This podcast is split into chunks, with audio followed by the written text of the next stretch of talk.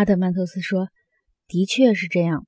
但是苏格拉底呀，我还要请问，如果我们的国家没有钱财物资，我们的城邦如何能够进行战争呢？特别是一旦不得不和一个富足而强大的城邦作战时。苏格拉底说，很明显，和这样一个敌人作战是比较困难的，但是和两个这样的敌人作战却比较容易。阿德曼托斯说，这是什么意思？苏格拉底说，首先，请告诉我，如果不得不打仗，我方将是受过训练的战士，而对方则是富人组成的军队，是不是？阿德曼托斯说，是这样的。苏格拉底说，阿德曼托斯，你不认为精于权术的人，只要一个就可以轻易的胜过两个对权术一窍不通的胖大个的富人吗？阿德曼托斯说，如果两个人同时向一个人进攻，我认为这一个人不见得能够轻易取胜。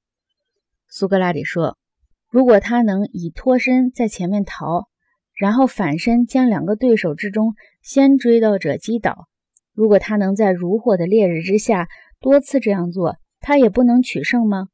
这样一个斗士不能甚至击倒更多的那样的对手吗？阿德曼托斯说，如果能那样，胜利当然没什么可奇怪的了。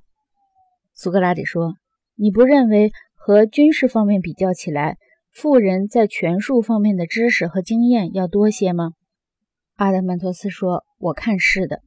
苏格拉底说，因此我们的权斗士大概是容易击败数量比他多2倍、3倍的对手的。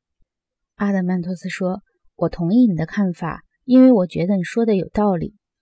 苏格拉底说，如果我们派遣一名使节到两敌国之一去，把真实的情况告诉他们，金银这东西我们是没有，也不容许有的，但他们可以有，所以他们还是来帮助我们作战，掠猎另一国的好。